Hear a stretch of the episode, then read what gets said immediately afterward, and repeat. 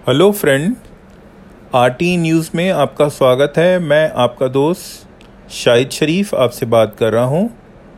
देखिए, जिस तरीके से आरटी एक्ट आया और उसके बाद से जो परिस्थितियाँ सामने आई हैं, सरकार ने बच्चों की उम्र छः से चौदह साल तक रखी थी आरटी के लिए और वहीं दूसरी ओर बच्चा कहलाने वाली उम्र जो है छः से अठारह साल तक रखी थी। इन दोनों उम्र को देखते हुए कई बातें सामने आई। ऐसी परिस्थिति में सरकार को निर्णय लेना पड़ा और आरटी एक्ट में बदलाव लाना पड़ा।